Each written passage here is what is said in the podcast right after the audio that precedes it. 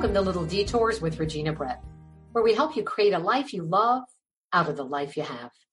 Thanks for joining me. I'm your host, Regina Brett. fellowship that is called Alcoholics Anonymous turns 85 years old on June 10th, 2020. It has never had a president. It has no professionals running it. It doesn't even have a budget. There are no dues or fees for membership. Just a bunch of people who want to stay sober, plopping a buck or two in the basket at every meeting. And yet here it is, turning 85. It took a lot of detours and determination for the fellowship that was born in Akron, Ohio, to launch and to thrive, to sober up 2 million or more alcoholics all over the world. How does it work? How has it survived and thrived for 85 years? Our guest today, Gail L., will share a bit of that history and the hope AA still offers all who want to stay sober. Gail L. helped create the Akron AA archives and served as the AA archivist from 1994 to 2009.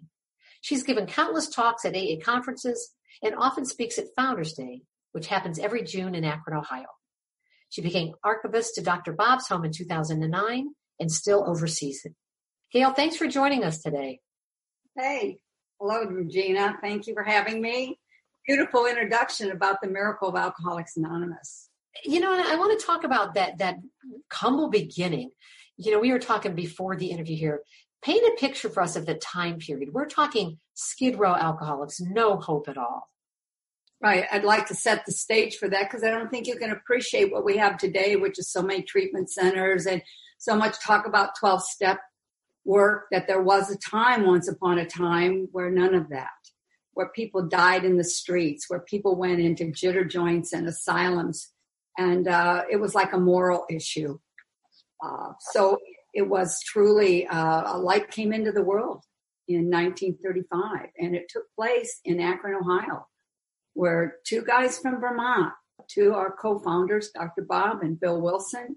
Uh, Dr. Bob was an Akron physician uh, who had set up residency in Akron, and Bill Wilson was a stock speculator from New York they had not met ever before in Vermont, but it was certainly providential that both of them would come from Vermont. They were about 15 years apart.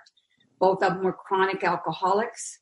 They had managed in two separate locations. Actually, Akron's a rubber town. And it had a lot, you had the Firestones from Tire, Firestone Tire and Rubber Company, and you had the Seiberlings from the Goodyear Company. And both those prominent families would play a role in the establishment of what we know today as Alcoholics Anonymous. Well, it's interesting that it happened in Akron, Ohio, because like you said, it was a tire company. I remember when you had to roll your windows up when you drove through Akron because the smell of rubber was in the air. It did. It did. But you know, it proved to be providential as well because uh, Harvey Firestone had several sons, and one of them was a terrible alcoholic. And because there was no cure for alcoholism, the family had given up hope. But there was a prior movement to AA called the Oxford Group Movement, which was basically, it was a beautiful program where most of our principles came from, and it was returned to first century Christianity.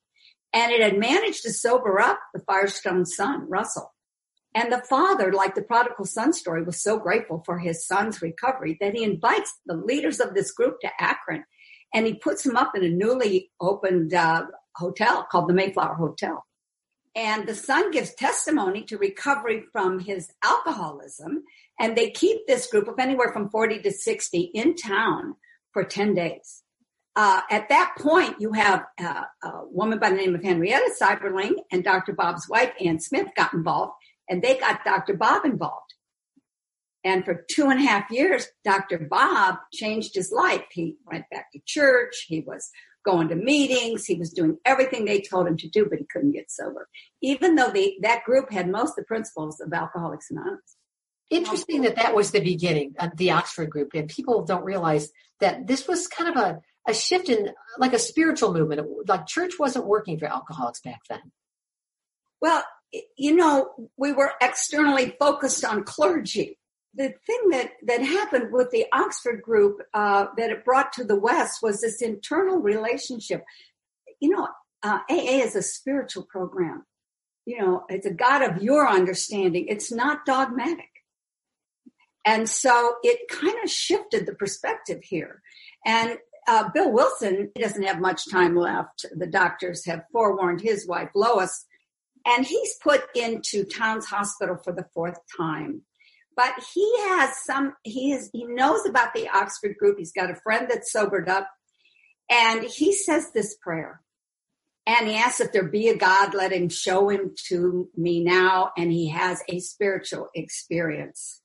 And while he's in that spiritual experience, he sees how he might be able to help other alcoholics recover. So he begins to work with alcoholics, but he doesn't have much luck. But he stays sober. You know, that spiritual experience, I've heard people describe Bill Wilson talking about it almost like a York peppermint patty commercial, like the cool breeze blowing through him. I mean, it was pretty profound, right? It was. And he looked different. And so when he comes to Akron, he's done nothing but try to help other alcoholics. But he hasn't been able to do that. They were bringing him into his home. They were feeding him. They were doing all this. He's on a business trip. He's a failed businessman. He's coming into Akron for a proxy fight for a company called National Rubber Machinery Shop. He's at the hotel, the same hotel where in January 33 they brought the Oxford group in. And the deal falls apart. And he hears tinkling of the glasses in the bar. And he's now tempted to throw away his months of sobriety since December. This is in May. He's going to thinks about going into that bar, but he realizes that if he can find another alcoholic to work with, he can keep his sobriety and stay sober. He sees the phone. He walks over to the phone in the lobby. He puts a nickel in that phone and he, from the directory, he picks the most perfect name he could pick because this Reverend Tunks, who he calls, is going to put him in touch with several people that are members of the Oxford group. And he eventually gets down to this Henrietta Seiberling who's been worried about Dr. Bob who's been in this group for two and a half years and hasn't gotten sober. So she's praying for him every day. So I want to pause for just a moment. That idea that he had to help somebody else to help himself. That's kind of the bedrock of AA is that you work with the next person. And even way back then, that was the beginning. Regina, he said, I needed Bob more than he needed me. So you see, coming those two men with some um, exposure to the Oxford group and through Henrietta Seiberling's prayer. That's the detour, right? That's the, the thread, the prayer, the thread that connects the two men. And she gets this call from Bill Wilson from the lobby of the Mayflower Hotel. She's a proper gal. Mary, uh, she's been raised to marry a Vanderbilt. She's from, I mean, this is high society. And he calls her up and he says, I'm a rum hound from New York. I'm a member of the Oxford group and I'm looking for another alcoholic. She thinks manna from heaven. You come over here right now. I've got just something for you. This is the answer to her prayer. I, I, love that the answer to her prayer is a rum hound. It's just a drunk. It's a guy who just has messed up his life. That's the answer to her prayers. That, that's the amazing thing in this story. This is high society, and, and he's a total stranger, but her faith think about how strongly she trusted the principles of the Oxford group, which is really important because I think it's what allowed this series of synchronicity. You could call it detours. I call it slender threads. This is a miraculous story of events that unfold because what the Oxford group people were doing was something called a morning quiet time or guidance. They got up every morning and they asked God to direct their lives. And then they intuitively were working towards doing God's will all day long. You know, it's fascinating the whole idea of uh, this spiritual program from way back from the Oxford group. I've heard many people say religion is for people who are afraid of hell, spirituality is for people who have been there. And that sound that kind of describes Bill W. Well, because you have to have that ego deflation the crack has to come in this system that's not working for for for the people. You know, they're they're in the throes of a, an addiction, a possession, and until that pain comes, until that desperation comes, does the crack come or the light comes in? So the two men, and this is a really beautiful day. It's Mother's Day weekend when they're going to get together. Imagine how it's changed the lives of mothers and children on yeah. that mm. day. A light will come into the dark world of the alcoholic. A spark will be struck in this little tiny gate lodge. It's not in the big manor house. It doesn't take place on this palatial grounds of the Seiberlings, the Goodyear people. She's living, she's separated from her husband. She's living in this little tiny gate lodge. And the two men, Bob doesn't want to meet Bill. But when they got together, they ended up going back into her little library. They spent the rest of the evening together. And that would be the, really the spark, the beginning of what eventually would become Alcoholics Anonymous. Because Bill's going to stay in town. And meanwhile, Bill's married and his wife has stayed with him through all these ups and downs and crazy yes. adventures. Yes. There's a beautiful story about the women behind the men in Alcoholics Anonymous, but that was a time in our history where women stayed in the background, but right. they were strongly supportive of the men. And so what happens is they know, both Bob and Bill know that they can't stay sober unless they give it away. So they begin trying to find others to pass this message on to. They're not quite sure how to do that, but they know that's what they have to do. And eventually they end up at City Hospital in Akron where Dr. Bob uh, is a physician there, surgeon there, and they have some guy locked down and they go in and they visit him and they share their story and it catches with this guy. And on July 4th of 1935, Bill D is going to walk out of City Hospital a free man to never drink again. And that begins the first group of Alcoholics Anonymous. So we have another holiday. We have the beginning of it on Mother's Day. But I like to say, whenever you see fire in the sky, it's Independence Day for alcoholics as well. That's a great way to phrase it. Now, Dr. Bob, his last drink, they, that is counted as kind of the beginning of AA, June 10th. Yes. That his first day sober. Mm-hmm. Yeah, he didn't stay sober when Bill first called on him. He went away to a medical convention, drank there, came back, sobered up, and uh, stayed sober up until 1950 when he dies. But what I want to tell you, Regina, is you know, they don't know what they have. They call this the flying blind period. They have the principles of the Oxford group. They're going to meetings of the Oxford group. But inside the Oxford group, there's going to be a little group that forms. It's like a subgroup and they called it the Alcoholic Squad. the Alcoholic Squad? I love that. they're meeting with all these high society people and everything, but there's this little group of them in this home where they're meeting. They met in homes back then, and they called them house parties. And so the new guys couldn't sit still for the meditation and this guidance part, which was really intense. It was long, and they would write down what they got and discuss it. And the guys that were just newly sober couldn't sit still so they would go into the upper room with Dr. Bob and have their own meeting.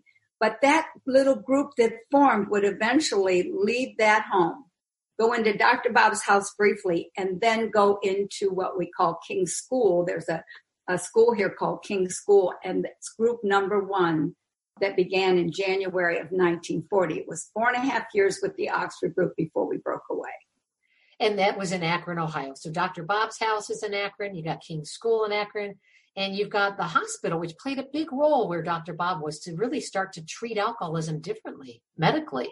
Right. Until in 39, they start working with Sister Ignatia at St. Thomas Hospital, which was really, uh, Dr. Bob is going to work, and this is such an amazing story with almost 5,000 people and he never charged a dime. He would say taking out insurance on his sobriety.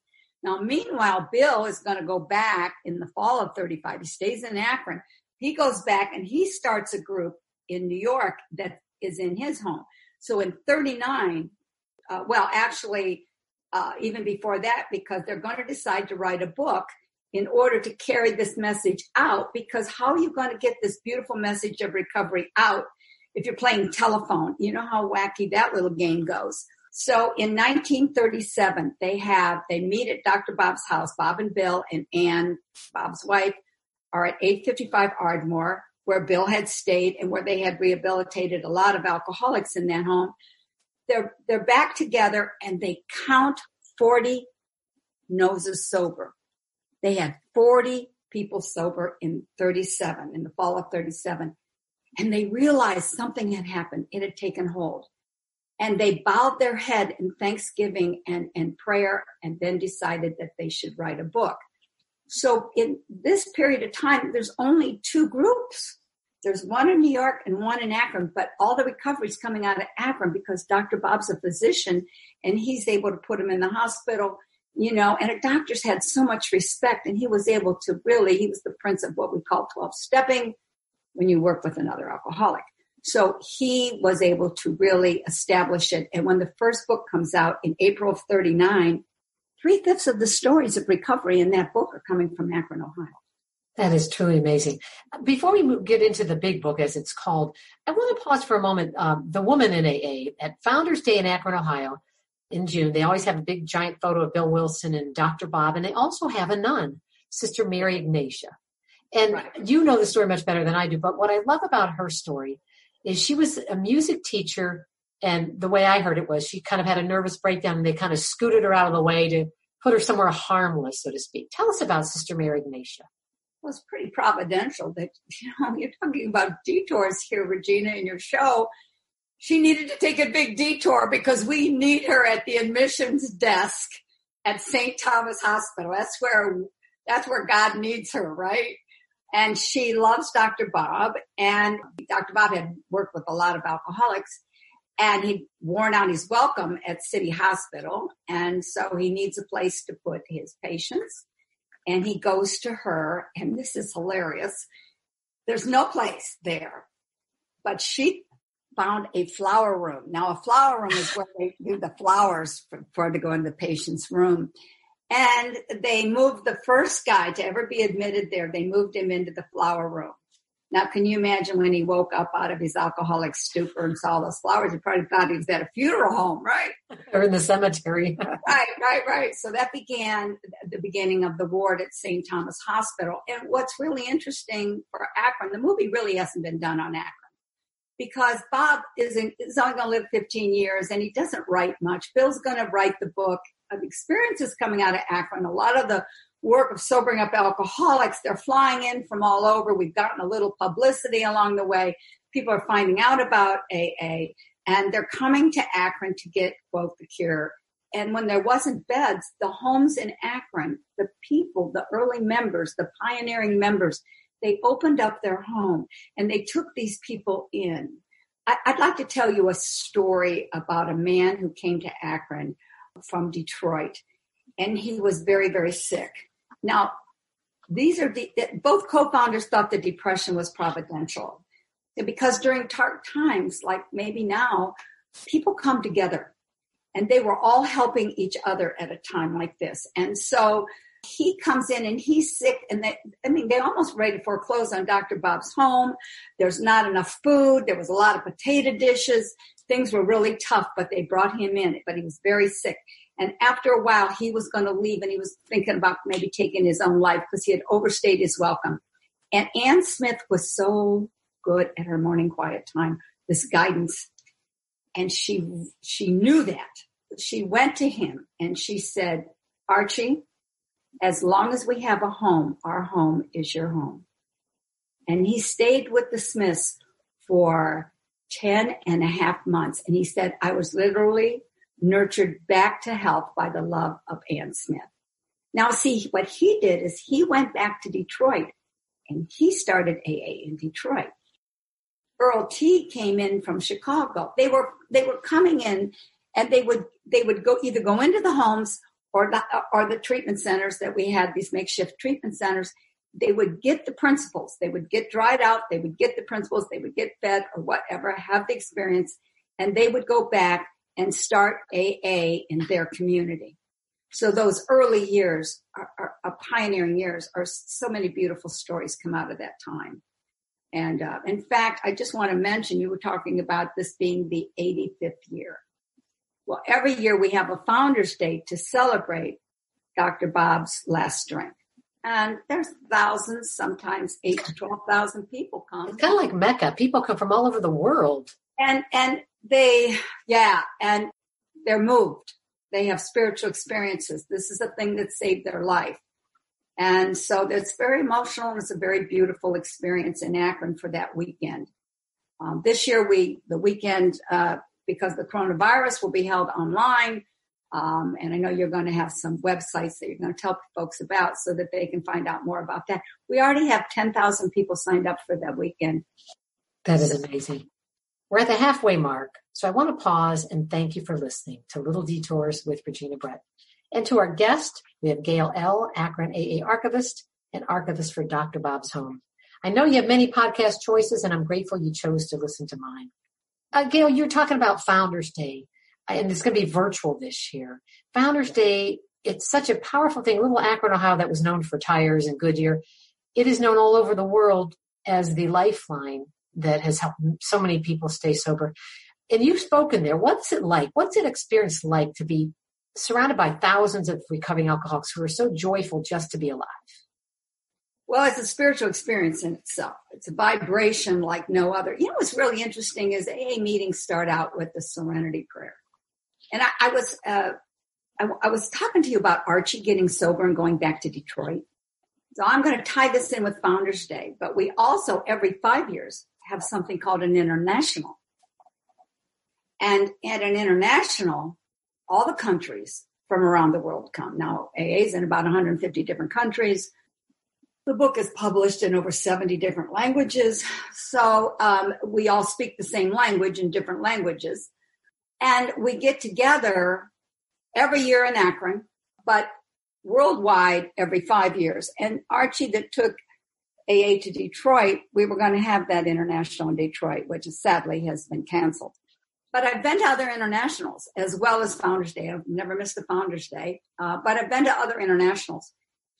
And what's really amazing is when the flags come in from all the different countries even the Native American brings in a flag, but it's a peace pipe. And at the at the last one in Atlanta, he danced through the whole thing. It's a it's a unity. It's a it it it, it is um it's absolutely amazing. And when you really realize it, maybe you have sixty thousand people in a stadium. They will open with the serenity prayer, but they'll ask for a moment's silence before the prayer starts, and the entire 70,000 people on a dime go into the quiet. And then in whatever language they say that prayer together. That prayer must go somewhere. When 60,000 people together in unity say either that prayer or any prayer that, that uh, is said is just powerful. And some of those times have been very moving for me.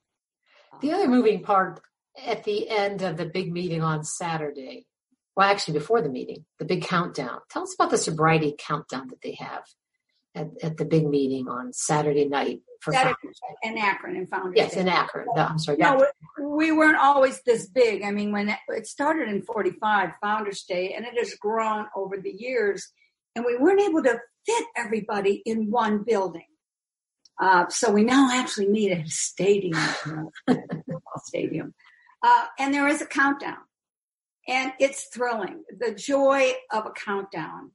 It starts uh, uh, from maybe the guy that just walked in and he's got an hour of sobriety or maybe 24 hours of sobriety or whatever he has.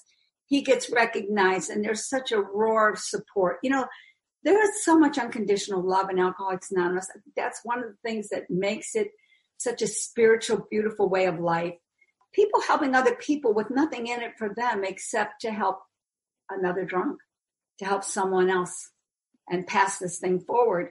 And so when that guy stands up and he's got 24 hours or whatever he's got, there isn't anybody in that stadium that isn't supporting him on his journey in sobriety. But then the thing builds, it builds and it builds and it builds. And everybody's clapping hands and patting people and just cheering each other on because this is a we program. No one in a in a 12 step program does it alone. We get sober together. We do it together. It's a we program for alcoholics and their families. When it gets up to the guy with 60 some years it's insane the joy so, so, yeah the countdown we they start with the first you know who's got a day who's got and you go all the way up to who's got the most years and there's usually just a few gray haired old people standing and the and the crowd just goes wild as if they're like Oprah's here. Yeah. Oh, you know, yeah, yeah. They're the ones that went before us. That's it. It works. Everyone that stands up is, is testimony that this design for living that was started in 1935 and is 85 years later is still working in the lives and souls of the people that stand up. And there is so much joy. It is beyond measure.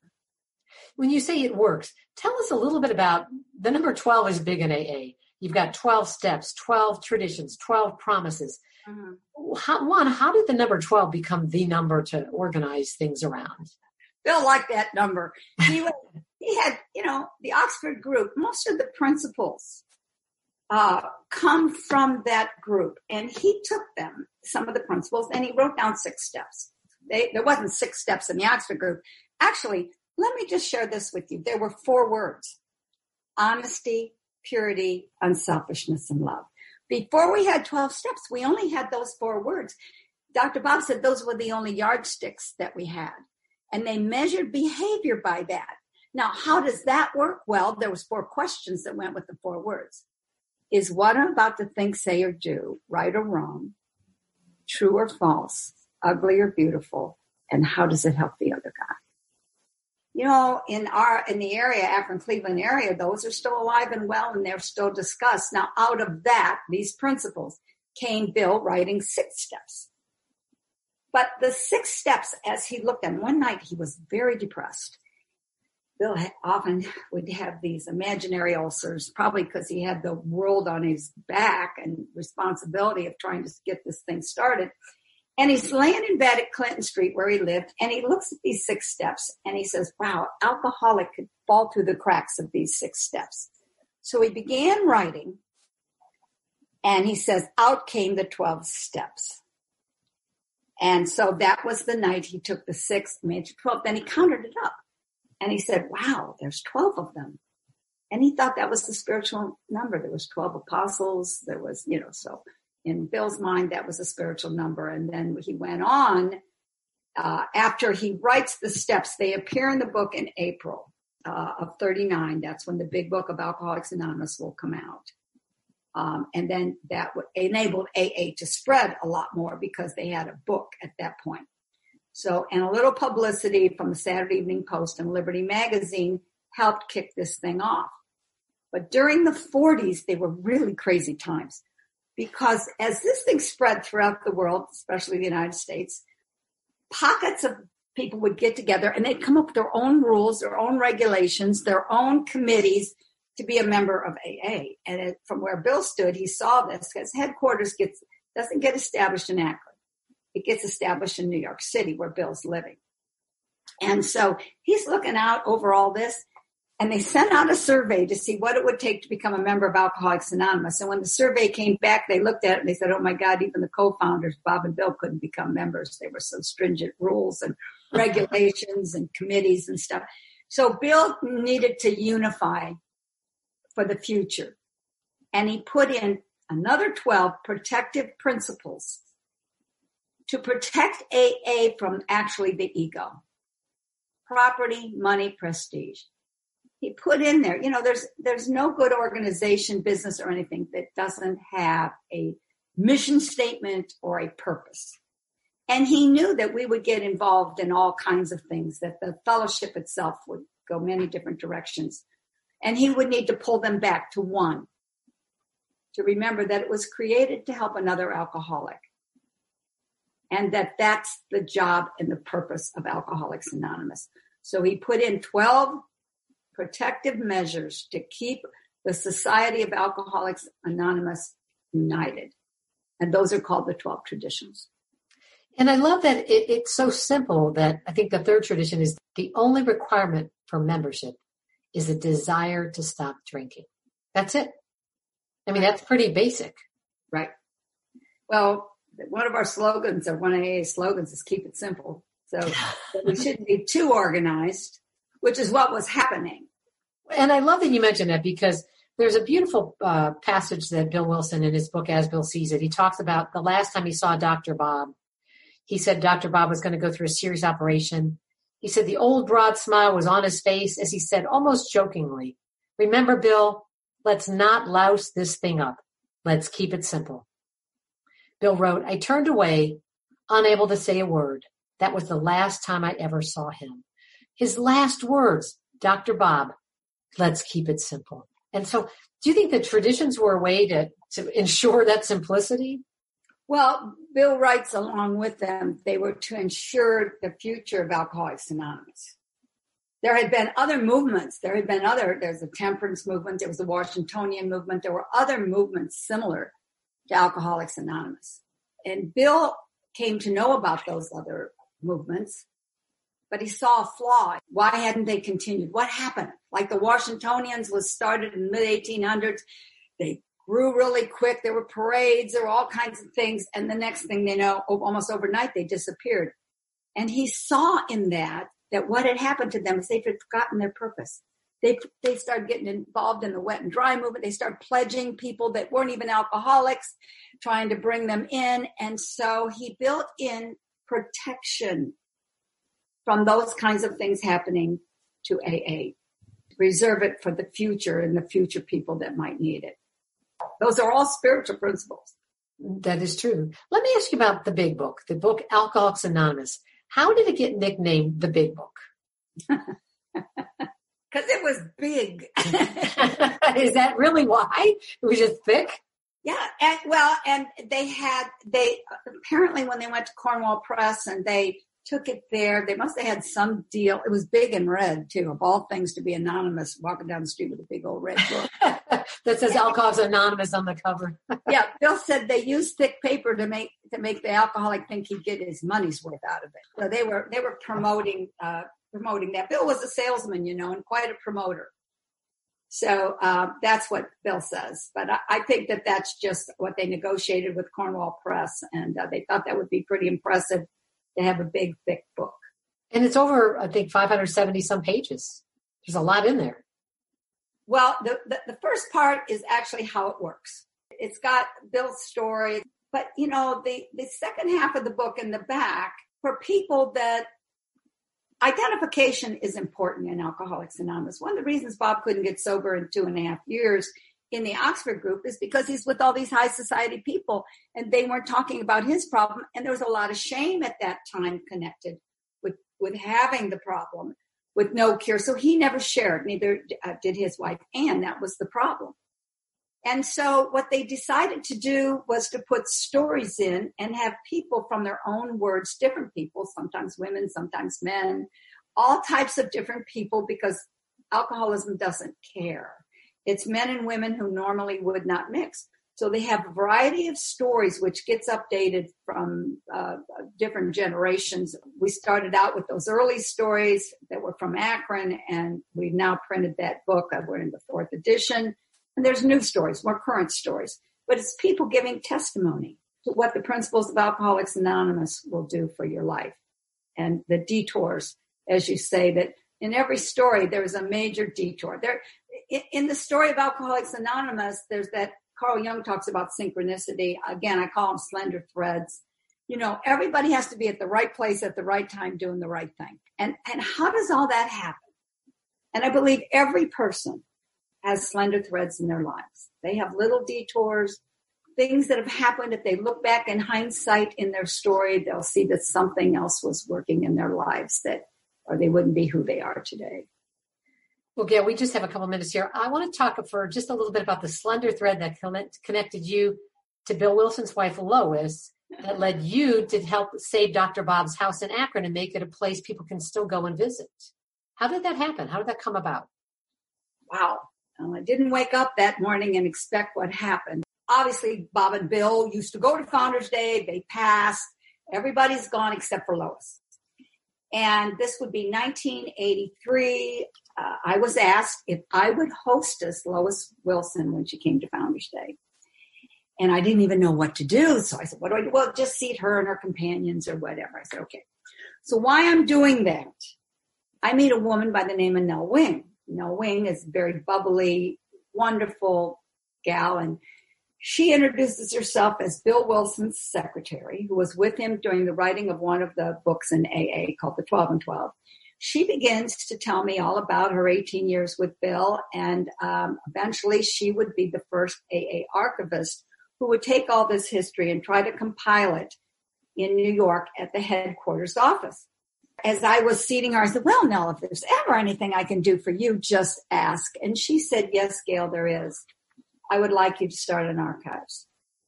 At that point, Akron hadn't really done anything with its history at all. We really had no historical sites or anything.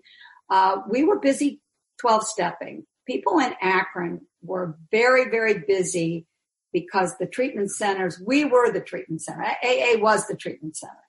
And so um, I didn't know what that was all about. So eventually I got involved in the purchase of Dr. Bob's home and I thought, great, this will work, right? So I called Nell up and I went to New York and I said, please train me. I don't know anything. I'm a, school teacher, but I don't know a lot about archiving. So will you teach me? And she took me into her home.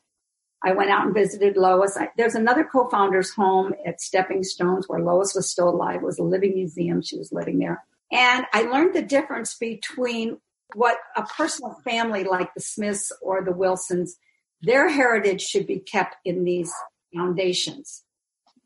But that Alcoholics Anonymous should keep its own history. So at first I was going to put it into the house, but because of traditions, AA can't own property. So what I eventually did was uh, for about 10 years, I did what I could to try to get people interested in it. And eventually after 10 years, the office in Akron asked me if I would come in and establish an archives.